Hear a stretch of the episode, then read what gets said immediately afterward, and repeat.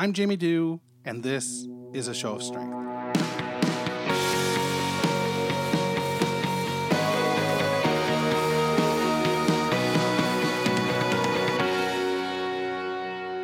Hey, it's Jamie, and welcome to Songs of Strength, Episode 2. Today I'm sitting with Melanie Darling, a Toronto comedian, writer, and just all around fun person. She's very creative, she's got a great story, and she's picked six songs for us to discuss. So let's jump right into it. Fuck you, you're drunk and acting tough. I know you're sad, you're not the only one who feels like that now.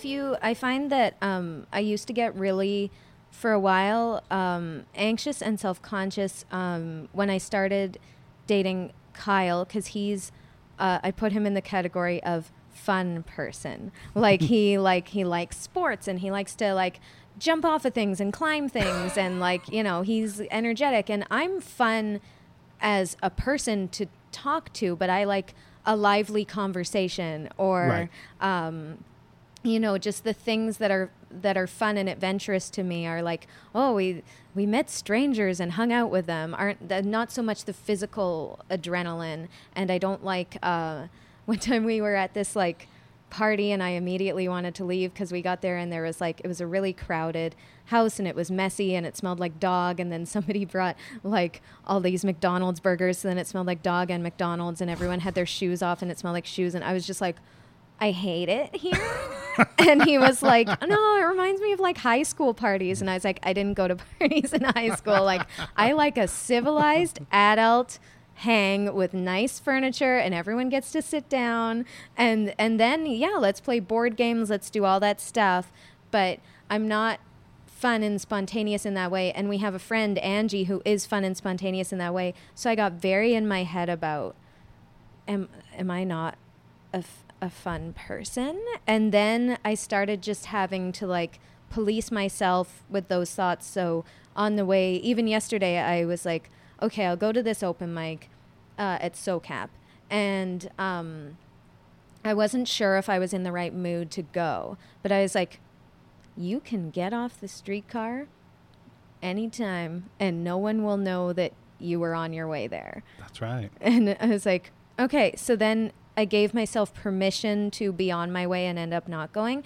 And I went. And then when I went into the building, it was like, and hey, if you don't feel like signing up, you can just watch and leave whenever. And then I signed up because if I give myself permission to not engage, I engage much better than if I walk into the party and I go, I don't like it. And everyone's like, I like it. Then I just feel like an alien and I can't have fun.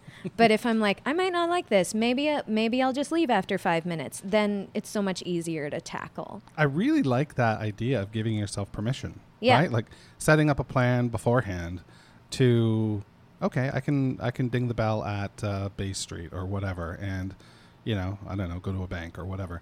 But you gave yourself that that I won't even call it an out. Like it was permission to just um take that first step, make that step so Mhm. that you would leave the house Yeah. because you probably wouldn't have left the house if you hadn't given yourself that sort of permission. If I'm thinking about the end result of like I'm on stage and I'm doing comedy and I've got these kind of new jokes and uh, it's late at night and I'm 40 minutes from home, I'm absolutely not going to do it. Exactly. Because that's insurmountable. Right. if it's like, first step, get on the streetcar, then that's okay. I could do that. And then I could choose to exit the streetcar if I want to. And yeah, it's, it's become something that, um, I didn't know I had issues with anxiety. I, I didn't know because everyone in my life when I was a teenager or in my 20s who had anxiety was very like flighty and worried about things and it looked different on them. Like they looked like like flappy baby birds to me and I was like, "Well, I'm not like that." but I'm more like I have like an implosion where my anxiety makes me kind of like freeze over and I'm just like thinking all these thoughts inside. And sometimes I get the baby bird thing going, but for the most part it's kind of slow and quiet. And then I and I was like and I disengage.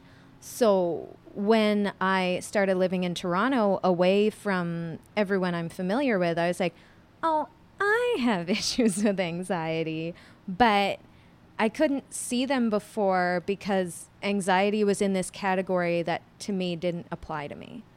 If that makes sense. It does make sense, yeah. Yeah. Well, uh, uh especially if, uh, again, your sort of checklist were the flighty baby bird people, Yeah. and you didn't, uh, and you didn't exhibit any of those symptoms. yeah. Do you do you feel anything physiologically? Like, uh, not to say that baby birds are experiencing something physiologically, but um, like for example, I woke up this morning and I was having a dream that I was having a panic attack, Mm. and it was an intense panic attack in my dream. But when I woke up, it was just I didn't quite have the ability to take a deep breath, so it wasn't I wasn't having a full on panic attack, but like who the fuck dreams about panic attacks and wakes up and is having a panic attack? Um, me, yeah. so um, that's how it affects me physiologically. It, it, it fucks with my breathing. I used to have um, asthma as a uh, early teen, tween age. I um, I had asthma, but now looking back, I don't know that it was asthma. I think I might have been just like freaking out and not breathing properly. Really? Yeah, like I think it was, and, and also we had a cat, and I later realized I'm allergic to cats. um, so it might have been that too, but it was just like I wanted a cat so bad. We got in grade two, and then it was like, oh, I had bronchitis a lot, but um, but uh, I. Um, I don't know what it was, but uh, it affected my breathing. I remember when I was younger, sometimes um, I would yeah, if something stressful was happening, I would have an asthma attack, and it's like, well, is it is it's a chicken or egg scenario at that point? It's I'm not sure. Um, but and then through my twenties, I do feel like I'm 33 now, and I feel that through my twenties, uh, major disassociation. So Really? just like I would be like, I think I tried, I was trying very hard to be, uh, I had a, a hard case of cool girl syndrome where it's like, hey man, that's cool. And like, I didn't want to be offended by things. I didn't want to be bothered by things. I wanted to just be cool girl. So I think I would disassociate and maybe like, like at parties, I would be the one making the most offensive joke. Like if somebody made an offensive wow. joke, I would like one up on them and be like, "Yeah, well, what about this?" And like I just had this like shock value comedy and um, to me, and I was always and like I worked in a in a sex toy store, so if I was feeling like I didn't fit in socially, I would casually mention the sex toy store, and then suddenly people would think I was really interesting and have all these questions for me. So just being like I don't know, a certain type of like cool, uh, vulgar person was kind of like Sarah Silverman's ironically offensive persona. Right, During yeah. that exact same time period. I had that. And then um, as I started to, in my late 20s, early 30s, think about feminism and what it means to be a woman and my relationship with my womanliness, I was suddenly like, I am bothered by things. Like I am an emotional person. I am I am I I do get offended if somebody's being boorish or sexist or so um I feel like I have really different emotional responses now because I'm actually in touch with that side of myself whereas before I maybe like put it away a little bit and um now if I'm feeling anxious I get like oh yeah, like jello legs, a weird foggy feeling in my head. Like it's like a real, like it does affect my body. And I had to ask my friend who, um, when I first moved to Toronto, because it was such a huge life change, I was sitting with my friend at Comedy Bar and I was like, so like, what like what does a panic attack feel like? And i had to figure out that like these sensations in my body um i that is what it was. Because i was like is it am i sick? Like i don't know. But it's definitely it affects me and just like yeah washes over me in kind of a yeah my body feels like spongy Weird. yeah Whoa.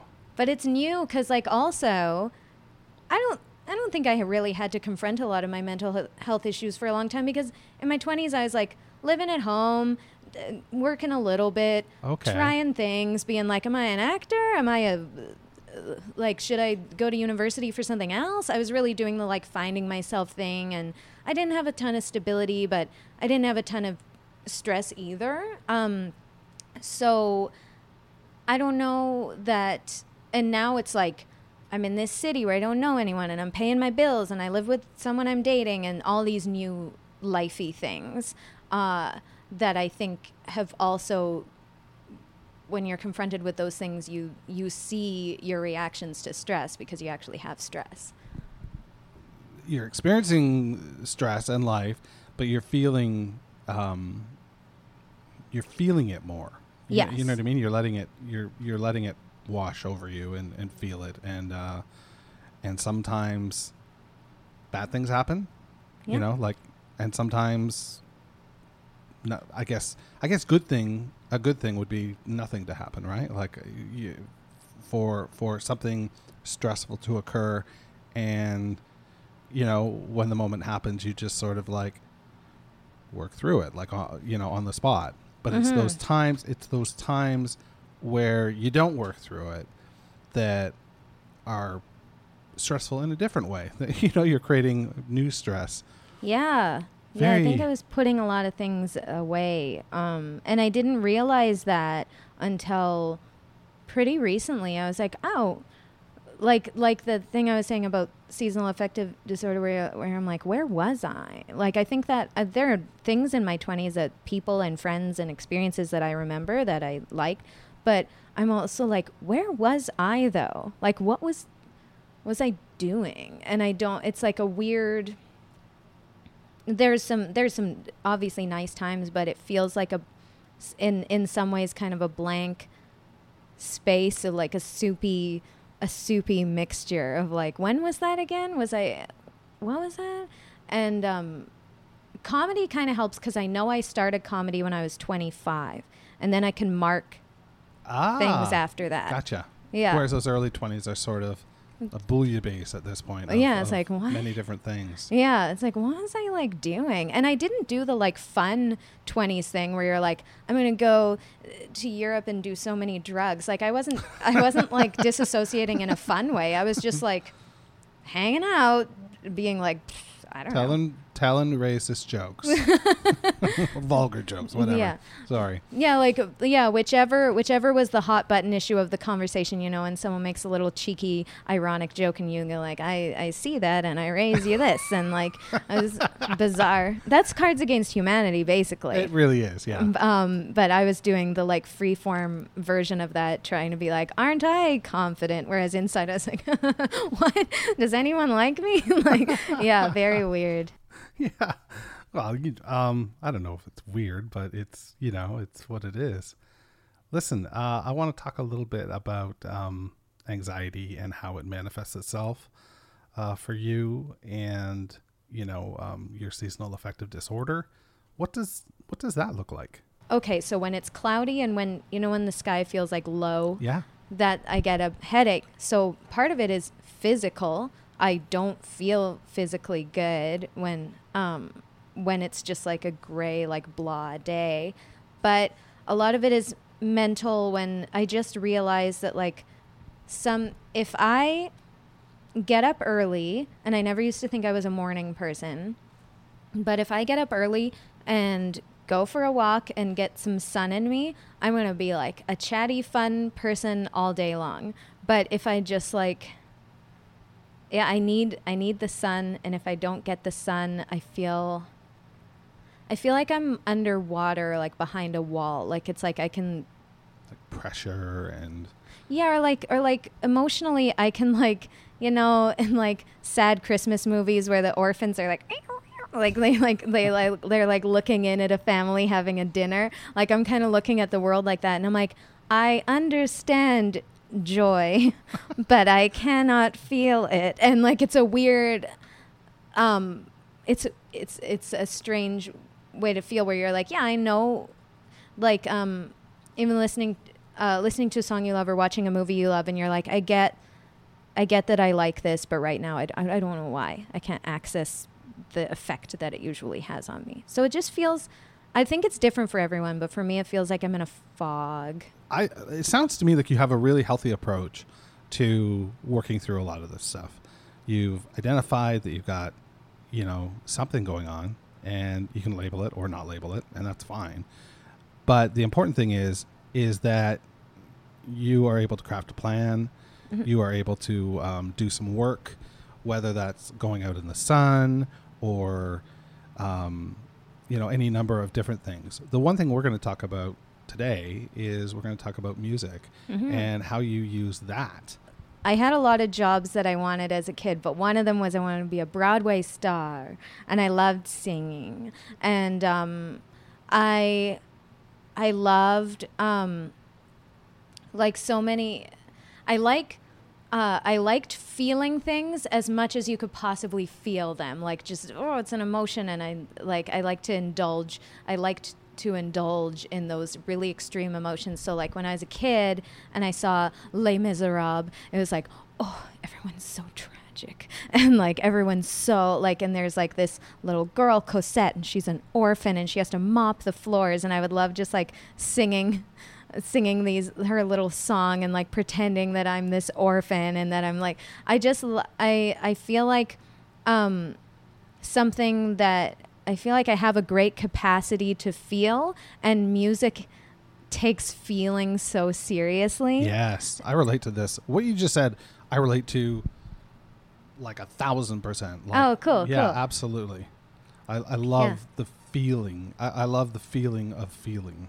Yes. Yes. Yeah, and it's like sometimes you have to stop yourself and be like, "Well, I'm like I'm wallowing at this point," as opposed to just enjoying the feeling. Sure. But like I um like uh, like like Phil Collins going through a divorce and he sits down at his piano and he he writes this song and like things that you can't say in conversation or just wouldn't say in conversation that in a song it's not cheesy to say or it's suddenly like like you got a violin and there's this orchestral thing and like there's just things that are so visceral that I think you can only express through music and then uh, if you're feeling one small fraction of whatever feeling is in that song you get to really feel it and figure it out through the most extreme version of it Yeah. Yeah. Absolutely.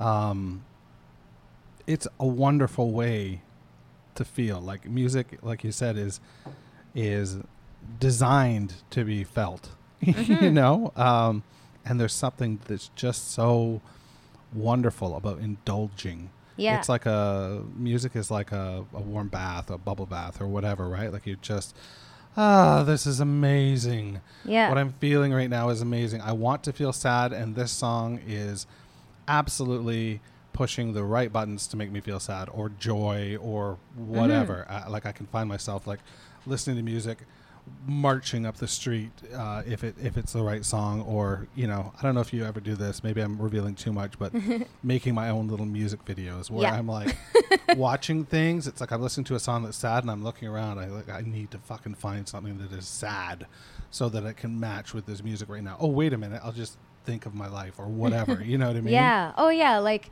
if it's raining and I'm like looking out a streetcar window, I need a I need a song that goes with that. Absolutely. Yeah. So that it's like this is the part in the movie where I'm really thinking about it. Do you Oh, want to share some of the songs that you brought? yeah. Let's share some songs. Yeah, man. I will say that I, um, with songs and music, the things that I love, it's like um, I've only got so much room in the bank. So like every once in a while, I'm like, here's a new artist, and they're gonna be in there for the rest of my life. And like I'm not really one to like always be discovering new artists. So when a song makes it into the rotation, that's assigned to a certain emotion for the rest of my life and it's like i love like yeah and a lot of the music i like is a little more like poppy and cheesy um, but uh, it's it strikes a chord with me in a very real way So the first song that you brought, you brought six songs today, and the first one you brought is "All Revved Up" with "No Place to Go," and that's Meatloaf. meatloaf So talk to me about this because this record is, um, like, obviously this record is before your time. yeah Um, how did you find it? What like what's the deal here? I got a story. Okay, the 70s. Um, a lot of people accuse me of being nostalgic about the 90s, which is that's when I was in that's when I was a young person. So of course I'm nostalgic about like jelly bracelets and Orbitz soda. But the 70s makes me feel nostalgic for a time I wasn't there for. But I like it uh, like meatloaf. Okay, so I um, when I was in grade seven and eight was the first time that I encountered any kind of bullying.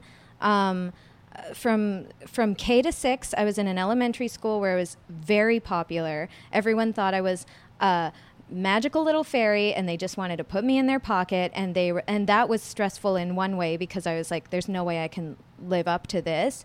And but obviously, it was kind of Too many pockets. yeah, too many pockets, and I was like, uh, I'm I'm also just a person sometimes, and like, um, but for whatever for whatever reason, people regarded me as being very special and very much wanted a, a part of me, uh, which was gave me a weird complex in a way. And then when I went to grade seven and eight, uh, I was in a new school, and everyone was like, "You're weird. You're chubby. You're this," and like they just picked me apart because they'd been with the same people uh, from from K to six because this school went from K to eight. So Gotcha. they were like, "This new girl, we don't like her," and um, I got teased a lot, and everything I did was like scrutinized. Like I had. I had a backpack with faux fur on it that was like a 101 Dalmatians backpack. So it had like faux Dalmatian fur on it. And people were like, oh, Melanie's a poacher. And things that wouldn't bother me now. But at the time, I was like, just let me wear my backpack. and like, Poacher. Wow. yeah, they were just like like anything they could find, and like I wasn't good at gym class, and eventually I stopped trying because I felt all these eyes on me. But then when I stopped trying, they were like, "Why don't you at least try?" And like everything was scrutinized, and um, I wasn't good at math, and I was kind of embarrassed about how bad I was at math because a lot of teachers their way of getting you to be good at it is giving you extra time but i'm like but i don't get it so i'm just going to stare at this paper for extra time that you've given me at the end of class but like you're not explaining the concept to me. So math made me incredibly anxious. And then in grade 8 i failed math and had to go to summer school. Um, and my friends and I, we she went with me to register for summer school, um, and there was a pawn shop nearby, and we'd never been to a pawn shop. We thought we were being like we were in grade eight, so we thought we were being really like urban by going to this pawn shop, and they had all these CDs, and we were gonna go to her cabin for a week before I started um, summer school, and one of the CDs was Meatloaf, and I only had a vague awareness of who this was. I knew about. Um, Paradise by the Dashboard Light. no, I'm drawing a blank. What's his big like? Uh, Two out of three ain't bad. no, it's the one with like the. Um, I would do anything for oh, love. Oh, right. Okay. Yeah. Of course. Yes. Yeah, I knew that one. Um, uh, like power ballad. Sure. Yeah. But it was a big I, hit. Yeah, but I was like, meatloaf, and we were kind of laughing. We were like, yeah, let's get this, and we got a bunch of CDs, and then we went to her cabin, and and Bat Out of Hell was like, we loved it. We like couldn't get enough. Listened to it so much, and I think Meatloaf.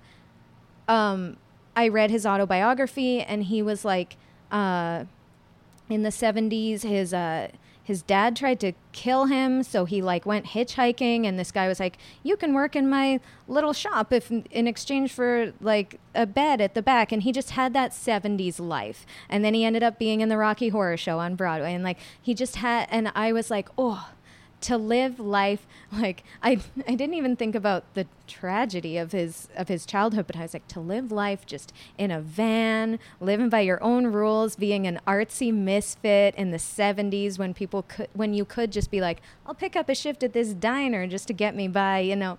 That feeling, I wanted that and I knew we weren't living in a time where I could have it, but I think it opened me up to these rock and roll misfit types um, Rocky Horror Picture Show I watched soon after, and I was like, oh my god, this is who I am. Like wearing a faux fur backpack to school, like, and I suddenly felt like it all it all made sense.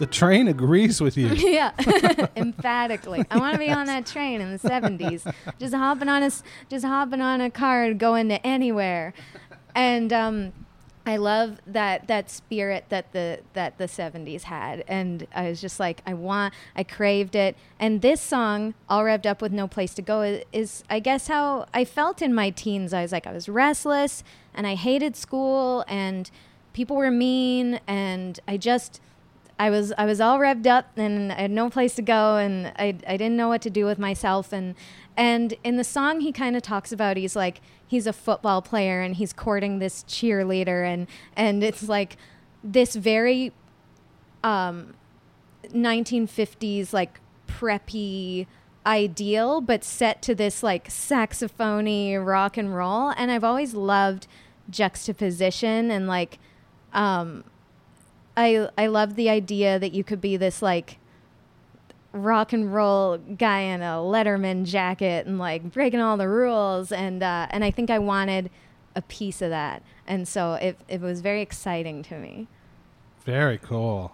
Well, I, I mean, and, and he can wail as well. Like, Oh, yeah. the- his musicality must have really appealed to your your Broadway sensibility as well, right? Like, because he's just so of that. Um, his voice is amazing. Yeah, and I'm glad you said that because yeah, it was like a transition where I was like, I used to listen to exclusively like show tunes when I was younger, and like and the Beatles because everyone listens to the Beatles, and uh, and then um, in my teens I was like, I guess I wanted something cooler, but it still had that like show tune sensibility, but it was this like cool guy and like motorcycle sounds, and it made me feel badass.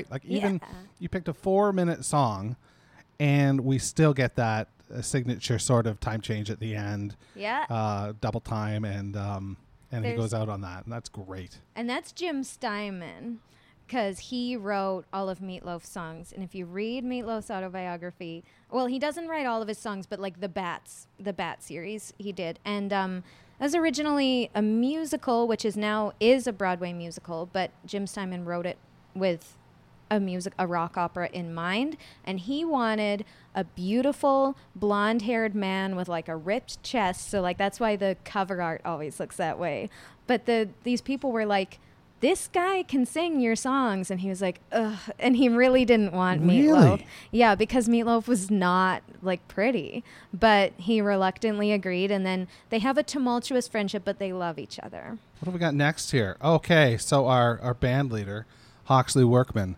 This is Robot Heart. Talk to me a little bit about why you picked uh, a Hawksley song. i had to pick he's awesome.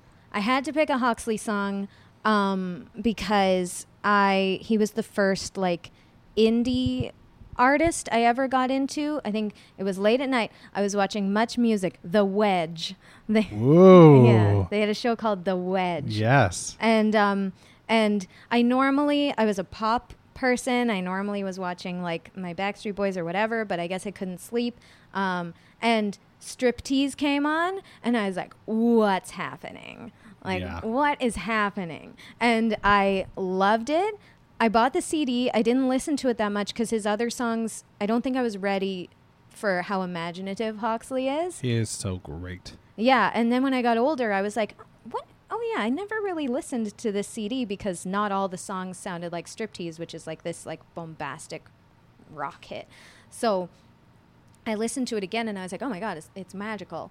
And then I had an obsession with Hawksley for a long, long time, and I feel like everyone I dated for a while, there would be a Hawksley tie-in like oh oh they listen to Hawksley or oh they reminded me of Hawksley or this song came on when I first met them or like it was yeah I wrote a fringe play about it um I, Really? yeah about how he like kind of was this like mysterious figure that like followed me uh through through my life and like defined um like how how I wanted how I wanted a, a man to be like I had this certain idea and um and and how I wanted to be and and then I met him and he's just a guy and that was kind of great Yeah. cuz I was like you're so nice and we just talked about books and I was How like How did you meet him? Oh, um, in Winnipeg, they had a music workshop where he was the artist in residence. And at the time, I wanted to, my friend and I wanted to start a band. I've, been, I've met so many people who want to start a band and you never start a band. But Tough gig. yeah, but we were like, let's take this workshop because we both loved Hawksley Workman, and and um, part of the workshop is like forty five bucks, and you just talk about music with Hawksley Workman for like three nights as a group, and then yeah, is nuts, is nuts, and then um, and then everyone got forty five minutes just to chat with him, and I like I brought my little lyrics, and I was like, I guess I'll because I write lyrics, I can't, I'm not really I can sing, but I'm not really musically minded. But I write lyrics, um, and I was like, I guess I'll talk to him about this. And then we just ended up just having a chat, like as two people. We didn't really talk about music we wanted to write at all, and um, uh, he was great, and he was so nice, and his like now wife was was like in the other room in the lobby the whole time. Uh, and it was nice to see he was just like in this like settled nice place. He's no longer the like s- like weird skinny guy in the striptease video. He's just this like like he's just this settled artist who's doing the work and liking the work. And i was like oh and then i and then the next hawksley uh, concert i went to i always went with a guy i liked. I was always like i got an extra ticket for this concert and like it was always i've been to a lot of hawksley concerts. And then i was like why i put so much value into my love life and I was very obsessive about dating and I think any issues I had in my 20s with mental health were like funneled into my relationships and how I felt about the guys I would meet and I fixated over finding like the one. And uh and then after I met Hawksley I was like I'm going to start putting energy into people who put energy into me. I'm going to stop putting energy into these guys who I barely know and thinking they're the one and they're going to change my life. So I took the next Hawksley concert I went to, I took my mom uh, and, and it was nice and it was great and it was beautiful. And, um, and Robot Heart, um, I could have picked any number of Hawksley songs, but Robot Heart speaks to this otherworldly way that I can feel at times where I'm just like I don't like I I I feel pretty human right now, but for a long time I didn't feel like a human and the things that people would say, "Oh, that's human nature." I was like I don't identify with that. Like I don't get it. We've already said that sometimes you feel like an alien. Yeah. Yeah. Yeah, sometimes I feel kind of like yeah, like I'm wearing a, a like one of my jokes is that I'm wearing a, a human style skin suit. Um, and I don't a, a lot of days now I do feel pretty human. I feel like a person, but for a long time I was just like more mm, more in touch with the other side and like as a child I was like there's got to be something more and like I just felt like earth was like this facade for something much more complex that's happening underneath the surface. And I was like, where is it? How do I get to it? And um, and in and in Robot Heart, like I always identified with that imagery of like there's so many like animes about this, but about like a robot that can feel. And I was like, that's me. Or like any fish out of water stories, any like it's a mermaid who comes to Earth and lives as a as a as a person, but she can't figure it out, like Splash or whatever. Right. Like I love all of those things of like you're human but not human.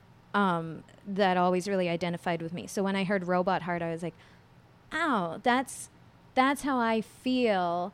And he has this line where he says, "I've been accused of being unkind so many times," and like, yeah, sometimes I I didn't necessarily feel mean, but I felt like I bumped up against the edges of like boundaries where I was like, oh, I didn't know that was a thing. And I was always discovering things that I was like, oh, is that is that a thing? Is that a thing? And like having to navigate the human world and figure out uh, how it works and how to n- live in it.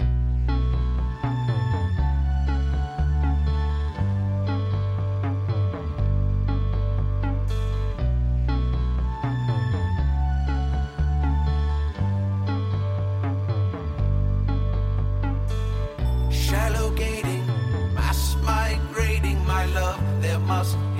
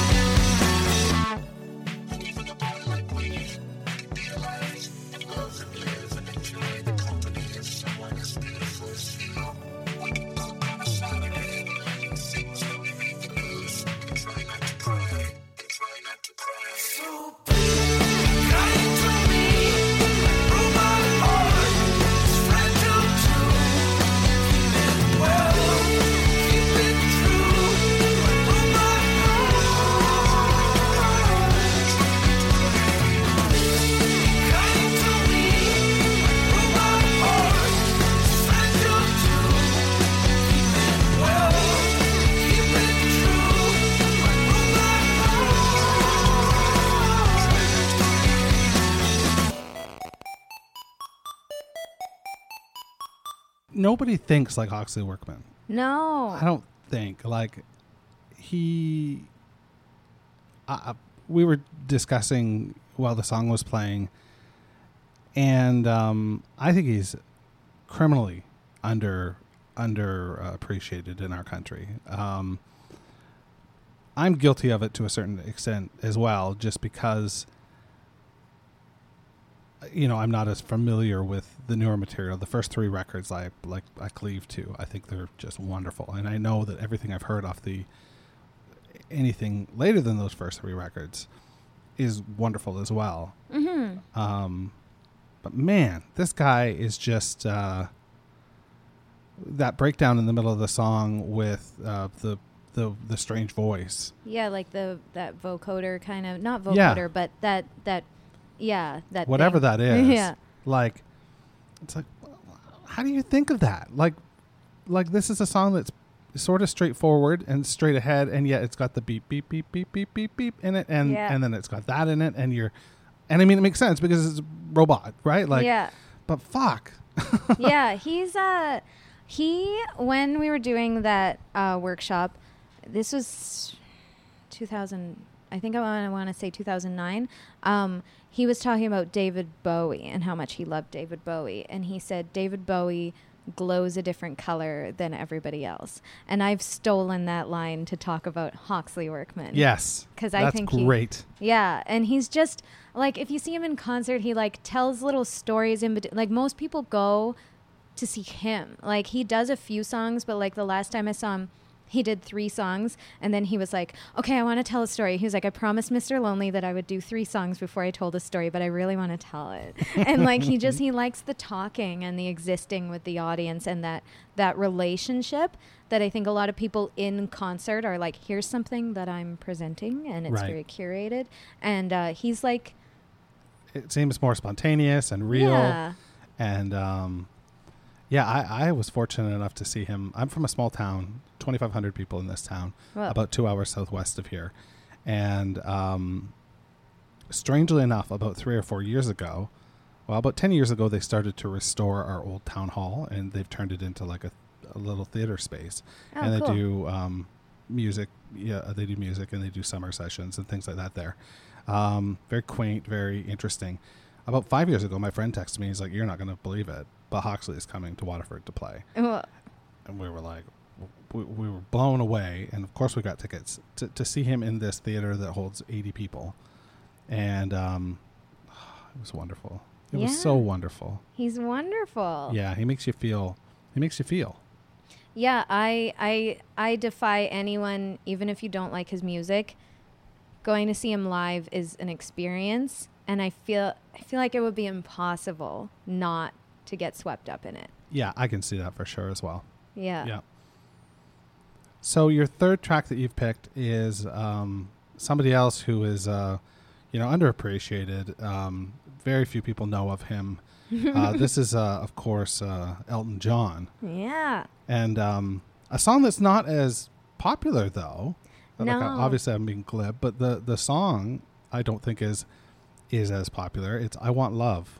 Yeah, it's off of Songs on the West Coast. So he was older when he wrote this uh, when he wrote this material for this album, and um, this was my way into Elton John because it came out in like my last year of high school ish, or like while I was in high school, and it was another one of those albums where I liked one song and then another song and then another song. Like I A grower. yeah, I wasn't all the way into it at first because I liked there was a song called Original Sin and I heard that and I thought it was beautiful.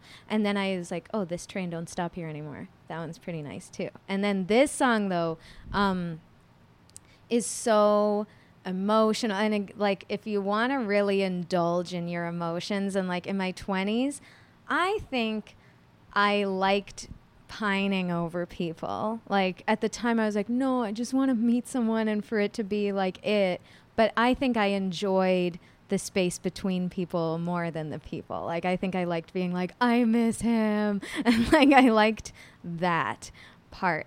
Um and this song, but it was it's also really painful like um I think I can be interpreted as a bit of a, a bit of a manic pixie dream girl type for guys, and then they meet. me. Maybe I'm like a Hawksley Workman figure to them, where they're like, "Oh, she's this interesting, artsy," and then they get to know me, and they're like, "Oh, she's a person."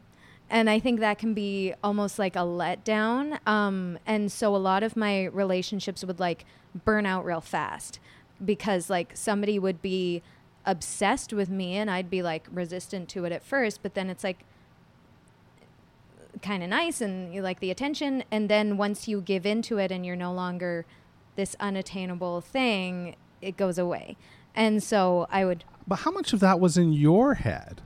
Like, um, I don't know. like That's a it sounds question. like you're you're attributing all these thoughts and feelings. Uh, I'm not saying that. Oh my gosh, potentially you let the one get away, Yeah. you know. But that's not what I mean at all. But it, it's interesting that you you uh, in your introspection you're able to read what other people were thinking of you.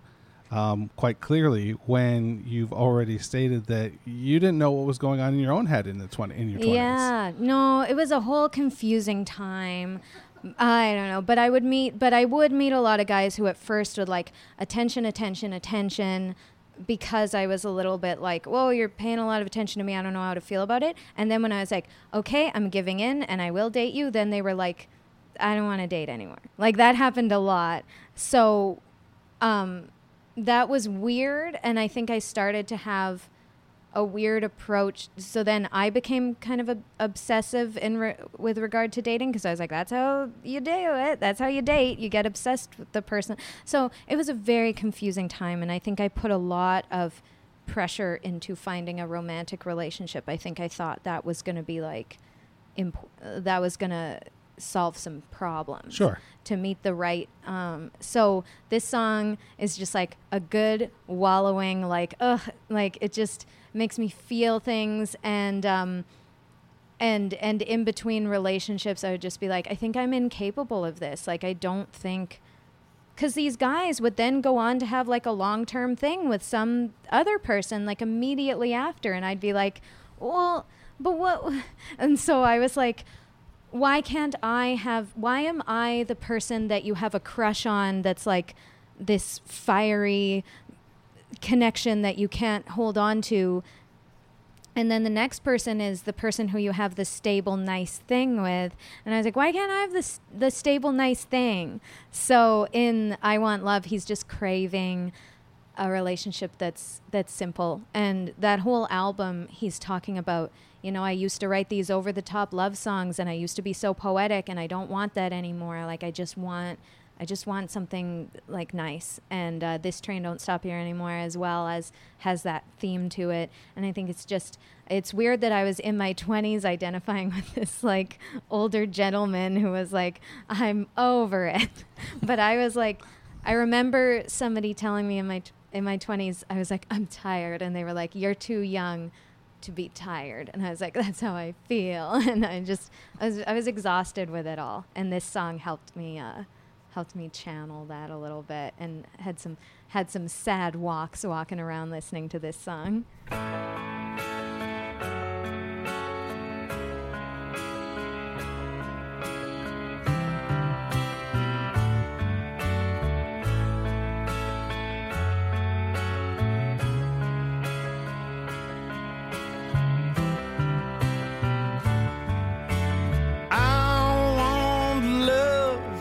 It's impossible.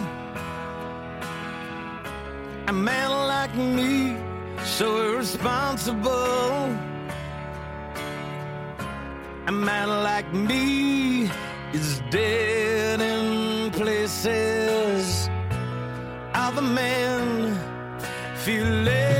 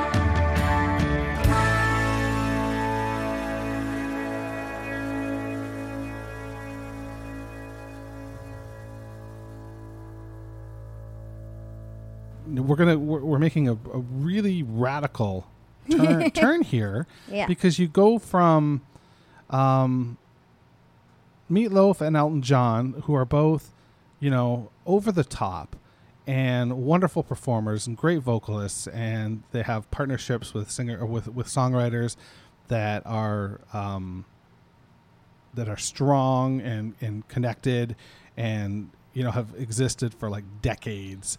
Yeah. And then you've got Hawksley, who is this troubadour artist.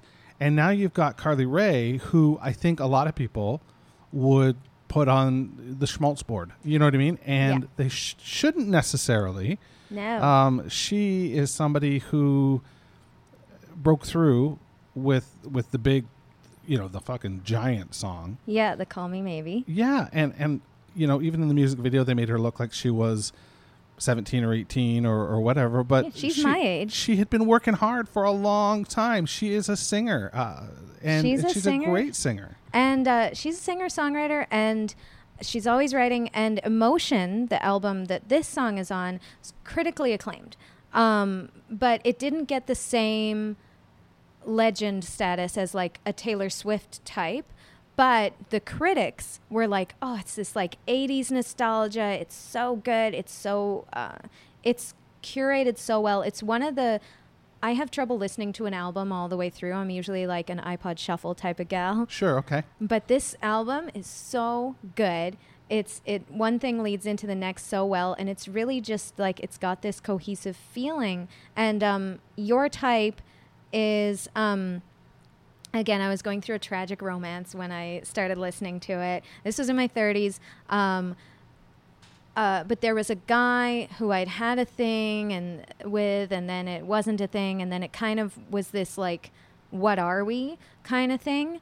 And this song, first I would listen to it and be like, like, because he would like actually date other girls, but with me, he was like, "I don't know, I don't know," like very like, eh, we had this like ro- this movie romance whereas with other people like what i was saying with the elton john song. And then i finally like i just said uh, to him like and i had trouble confronting people but at one point i was like i don't want this in the middle. I want you're either going to date me or you're not going to date me. This is confusing to me. This hurts my feelings. Um, and he was like that's fair. And he was like i i do have these feelings for you. And and you know we dated a very short time. And i ended it because i saw that it wasn't going well and he respected that. But it was very like i was in control. And it was the first time that i felt like i said everything i needed to say. I expressed myself. I was fully myself. And it set me up for better dating experiences uh, moving forward. I used to be in love with you. You used to be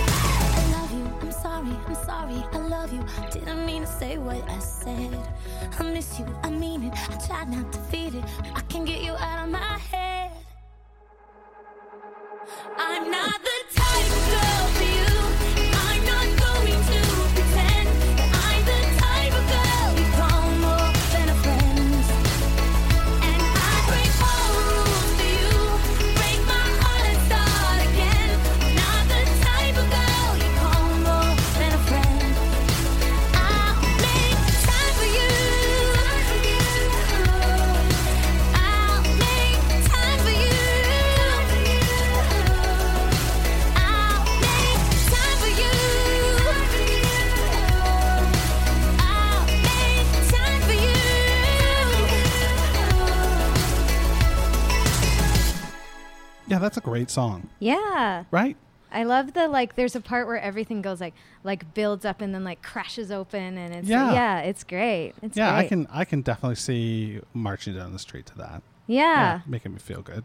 Yeah, it's like it's a feel good, but it's also this dreamy like like it's it's wistful. It's it, there's a lot there's a lot going on in the one in the one song. Let's go to song number five. This is um, this is Billy Joel, and what can you say about what can you say about Billy Joel? Like this is Billy Joel singing a playing with the guitar, not the piano. Really? Does he play? yeah. I did not know that. That is not a visual I can even conjure in my head. Oh, watch the video. It's fun. Well, I guess I don't have to conjure it. Then. there's this part where I love this video because there's this part where they're like they're rehearsing in this studio, and uh, most of his videos have a bit of a preamble, like a bit of a scene. Sure. They're rehearsing in this studio, and like you can kind of hear it on the streets outside. And then he stops and he's like, "Whoa, whoa, whoa, wait, wait, wait, wait, wait! It's too hot in here. It's too hot. It's too hot. Get these windows open. Get these windows open." And they open the windows, and then everyone in the street can hear the music, and everyone starts having a big party. it's so fun. Wouldn't that be great Yeah. to be in New York City and just have a street party dancing to Billy Joel music? again, Billy Joel's another one that I'm like, oh, this song I like, and now I'm adding this song, and like I've discovered him slowly over time. The first song I loved of his was Vienna, beautiful song, has great meaning to me as well. Um, but uh, this song, to follow the relationship timeline, was um, I met the person I'm now dating, Kyle, and we lived together, and um, the song is called A Matter of Trust, and I was seeing a mindfulness counselor at the time uh, because I felt that I had some mental health stuff I wanted to work through, and uh, my doctor they were like, "Oh, there's this free thing where you get six sessions with this mindfulness counselor, and then." uh, like it's really just to give you some tools and then you can move on from there so it's so i was like oh okay let's let's do that and um when we were talking, um, I ended up talking about my current relationship a lot and um, just stuff I was having issues with, and also stuff I was having issues with my friendships. And um, it was a lot about relating to other people. And um, the counselor was like, I don't know that you have an issue with mindfulness as much as he was like, and this, he probably worded it much better, but he was like, he was like, You have this deep muscle memory for pain and people who've hurt you. So the moment someone does something similar to that, you're triggered. And you're like, This is what's happening right now. And you fill in all the blanks before you have the information. And he was like, If I could give anyone, anyone advice, is when you feel an emotion, I wish you could see a stop sign in your head and stop and find and just go, why am I feeling this? What's the context of this? Is that person really doing the thing I think they're doing? Or am I assuming based on something somebody else did? And like with Kyle, there were things that I was like, I was having trouble trusting because it would it would remind me of something from a past relationship, and I'd be like, oh, uh, oh, oh, red red flag, red flag, and it's not necessarily a real red flag. It was just a thing that reminded me of another thing, and uh, this counselor was like, but he's not those other people though. Like, w- really try and be in the moment with this person. Um, so the song "A Matter of Trust," I think Billy Joel writes the best lyrics. They're so simple, but they're so good. Like he's like, um, "I know you're an emotional girl. It took a lot for you to not lose your trust in this world." Um, and he's and that's so so simple, but so nice. And um, he's just like he in the song is trying to woo this woman and he's like hey yeah it might not work out but you gotta just like trust me and just like be with me in this moment and l- let's see what happens but like you gotta trust me for us to even try. And um and he's he's he's trying to like kind of soothe this woman who's all worried. And so like it's funny because kyle's taste is the farthest from billy joel possible. Um, if he did this show i'm sure his music would be very interesting and intricate and not very poppy at all. But i would listen like when we were first dating i was listening to like hardcore billy joel all the time because i needed i needed that emotional vocabulary. One two one two three four.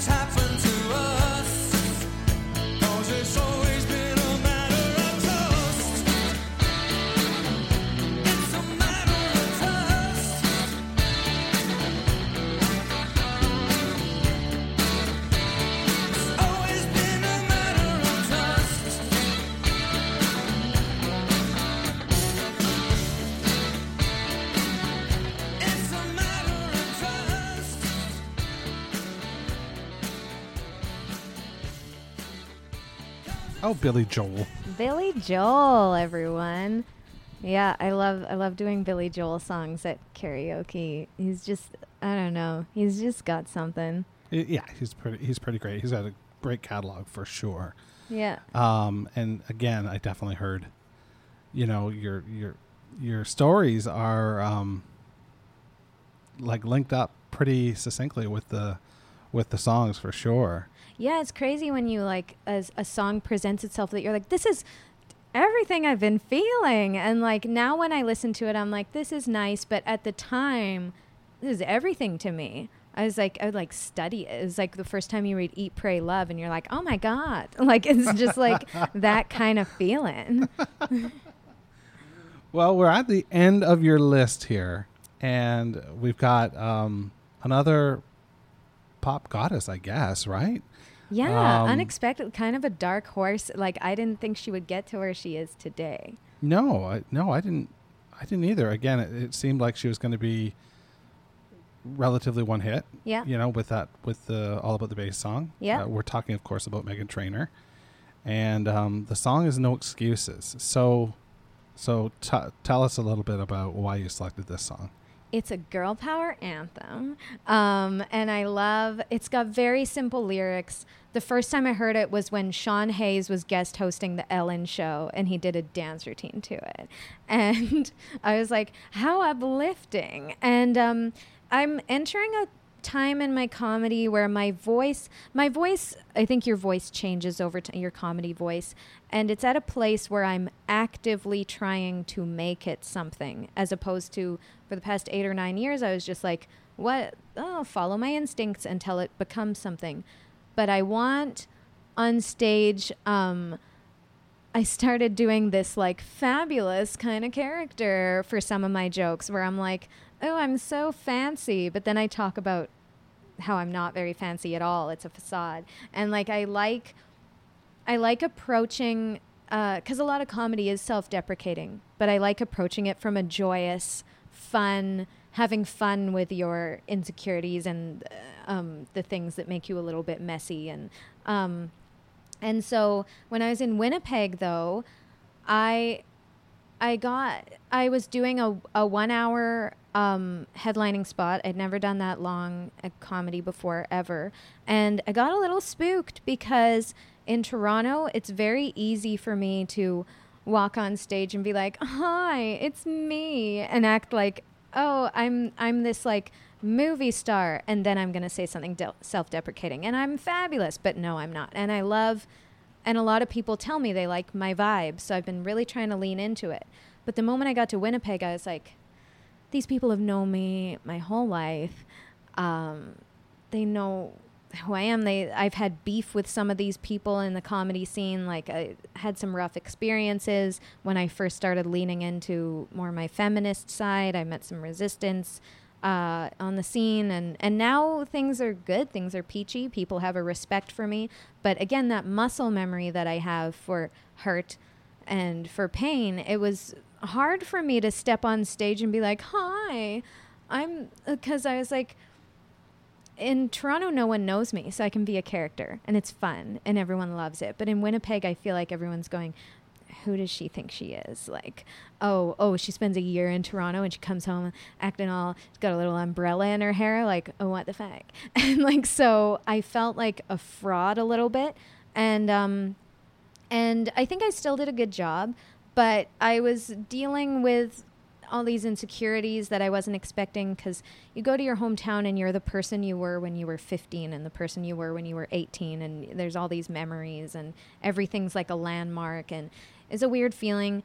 And um and no excuses uh I got home and it was on I downloaded like a queer eye playlist and it was on the playlist and I was like yeah and like um there's just something about the energy that it has and the fact that the um the refrain is just you must have confused me with someone else. There ain't no excuses. And it's someone demanding respect in a very poppy girly way i guess similar to carly rae jepsen and being this over the like this oh you must have excu- you must have confused me for someone else is like a very like sassy kind of thing to say. And and i was just like yeah this song embodies the type of feeling i want to give people on stage it's celebratory it's fun it's kind of cocky it's uh shoving people uh, people's face in, in in your face and i was like that's what i want and there's no excuses like i can't i gotta just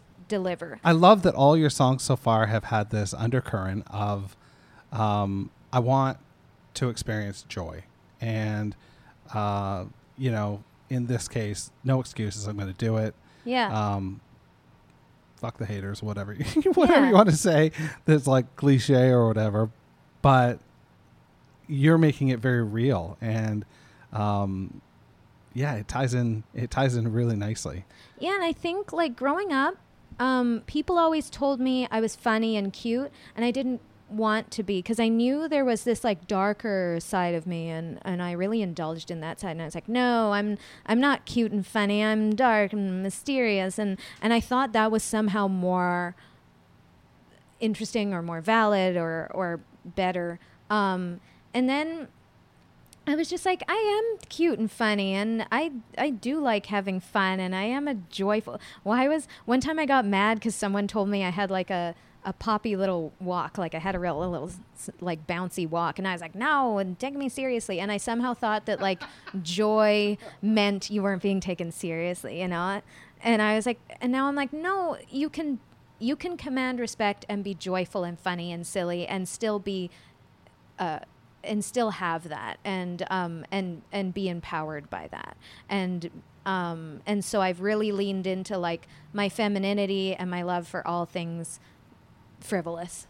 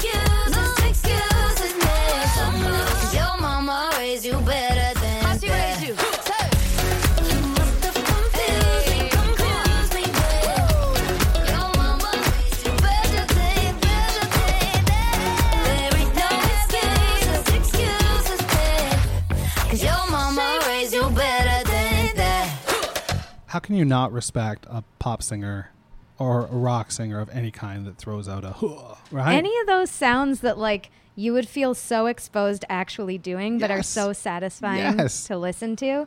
Oh, yeah, it's man. funny because these these other songs used to be very emotional for me to listen to, and now I'm like, oh yeah, I remember that. Or but that song uh, is emotional for me to listen to because I'm like, yeah, like listen to her living her best life, being silly. There's like a giggle at one point, and she's just like, and she did, she does get a lot of criticism like all about the bass got some criticism which i agree it wasn't a perfect um it's not a perfect representation of what it's supposed to be a representation of it's a little exclusionary um but she's had a lot of criticism and she could have just like rebecca black like faded into the background but she was like no i'm here. And yeah like i said i thought she was going to be a one hit wonder as well and now she's just like I've I've loved every single since. Like she's an all killer, no filler. Like she's killing it. nice. Yeah. Um, it's interesting that you said that the other five songs now they would have been emotional for you before, but now they, they've become sort of part of your part of your mosaic. And I wonder if that's is that some of this mindfulness stuff working for you, where you're able to experience those emotions and you're able to put that stop sign up now. I hope so. Yeah, I think sometimes I'm still very indulgent in my emotions. Um, That's okay. like like uh, the other day, Kyle was like, "Oh, I think I'm I'm doing this show, but I'm not sure what." it And I was like, "What show? How'd you hear about that? I didn't see about that." And like I'm very like, uh, like I'm very like I gotta make it. I've been doing it this amount of time, and that means I'm owed this amount of success or something. So I'm still dealing very much with um, trigger emotions that are just like, oh, you got a show? Why didn't I get a show? What show? Um, and then after I was like, I am so sorry. You were like mid sentence and I just like reacted. So I can still be very reactionary, but um, I try. Uh, I think I'm getting better at in the moment just stopping and being like, here is a feeling. What am I doing? Like my thesis statement for 2018 was yes and like in the improv world. So like, yes, I'm feeling this way and what are we going to do about that that's reasonable? And uh, it's still it's still tough but it's i think i'm better at it than uh, i think i'm better at it than i used to be. I think i used to very much just like live from my from my gut only and now i've got more more in there more in the mix. Melanie, thank you so much for joining me this afternoon. yeah it was fun. It was good. I feel like i've been having a bit of a like sludgy couple weeks and like listening to these songs was very was very cool was very fun and like uplifting and and it's it's when you think about wallowing in these intense emotions you can kind of see it as like how cinematic and silly it is and be like oh yeah i remember when i was so lovesick and you can kind of have fun with those intense emotions sometimes I'm going to be publishing this playlist on Apple Music. You'll be able to find it under a show of strength hyphen Melanie. And uh, if you want to listen to it, you're more than welcome to listen to it. So that's how you'll get it. all right Yeah. Thanks a lot, everybody. Uh, play us out, Hawksley. Fuck you, you're drunk and acting tough. I know you said you're not the only one who feels like that now.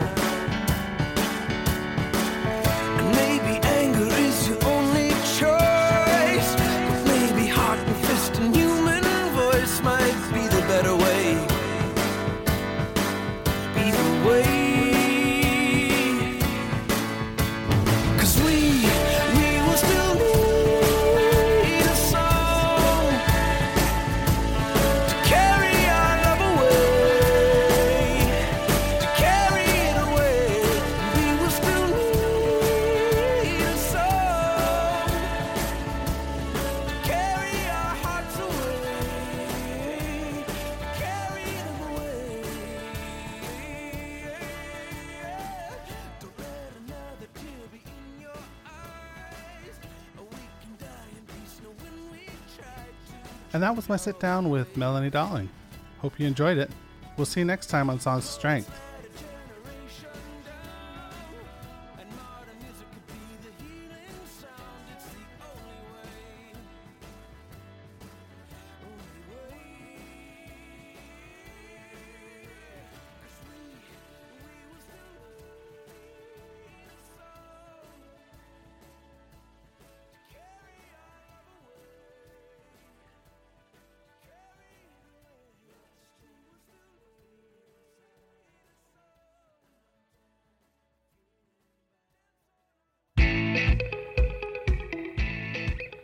Show of strength is a movement where I try to encourage courage.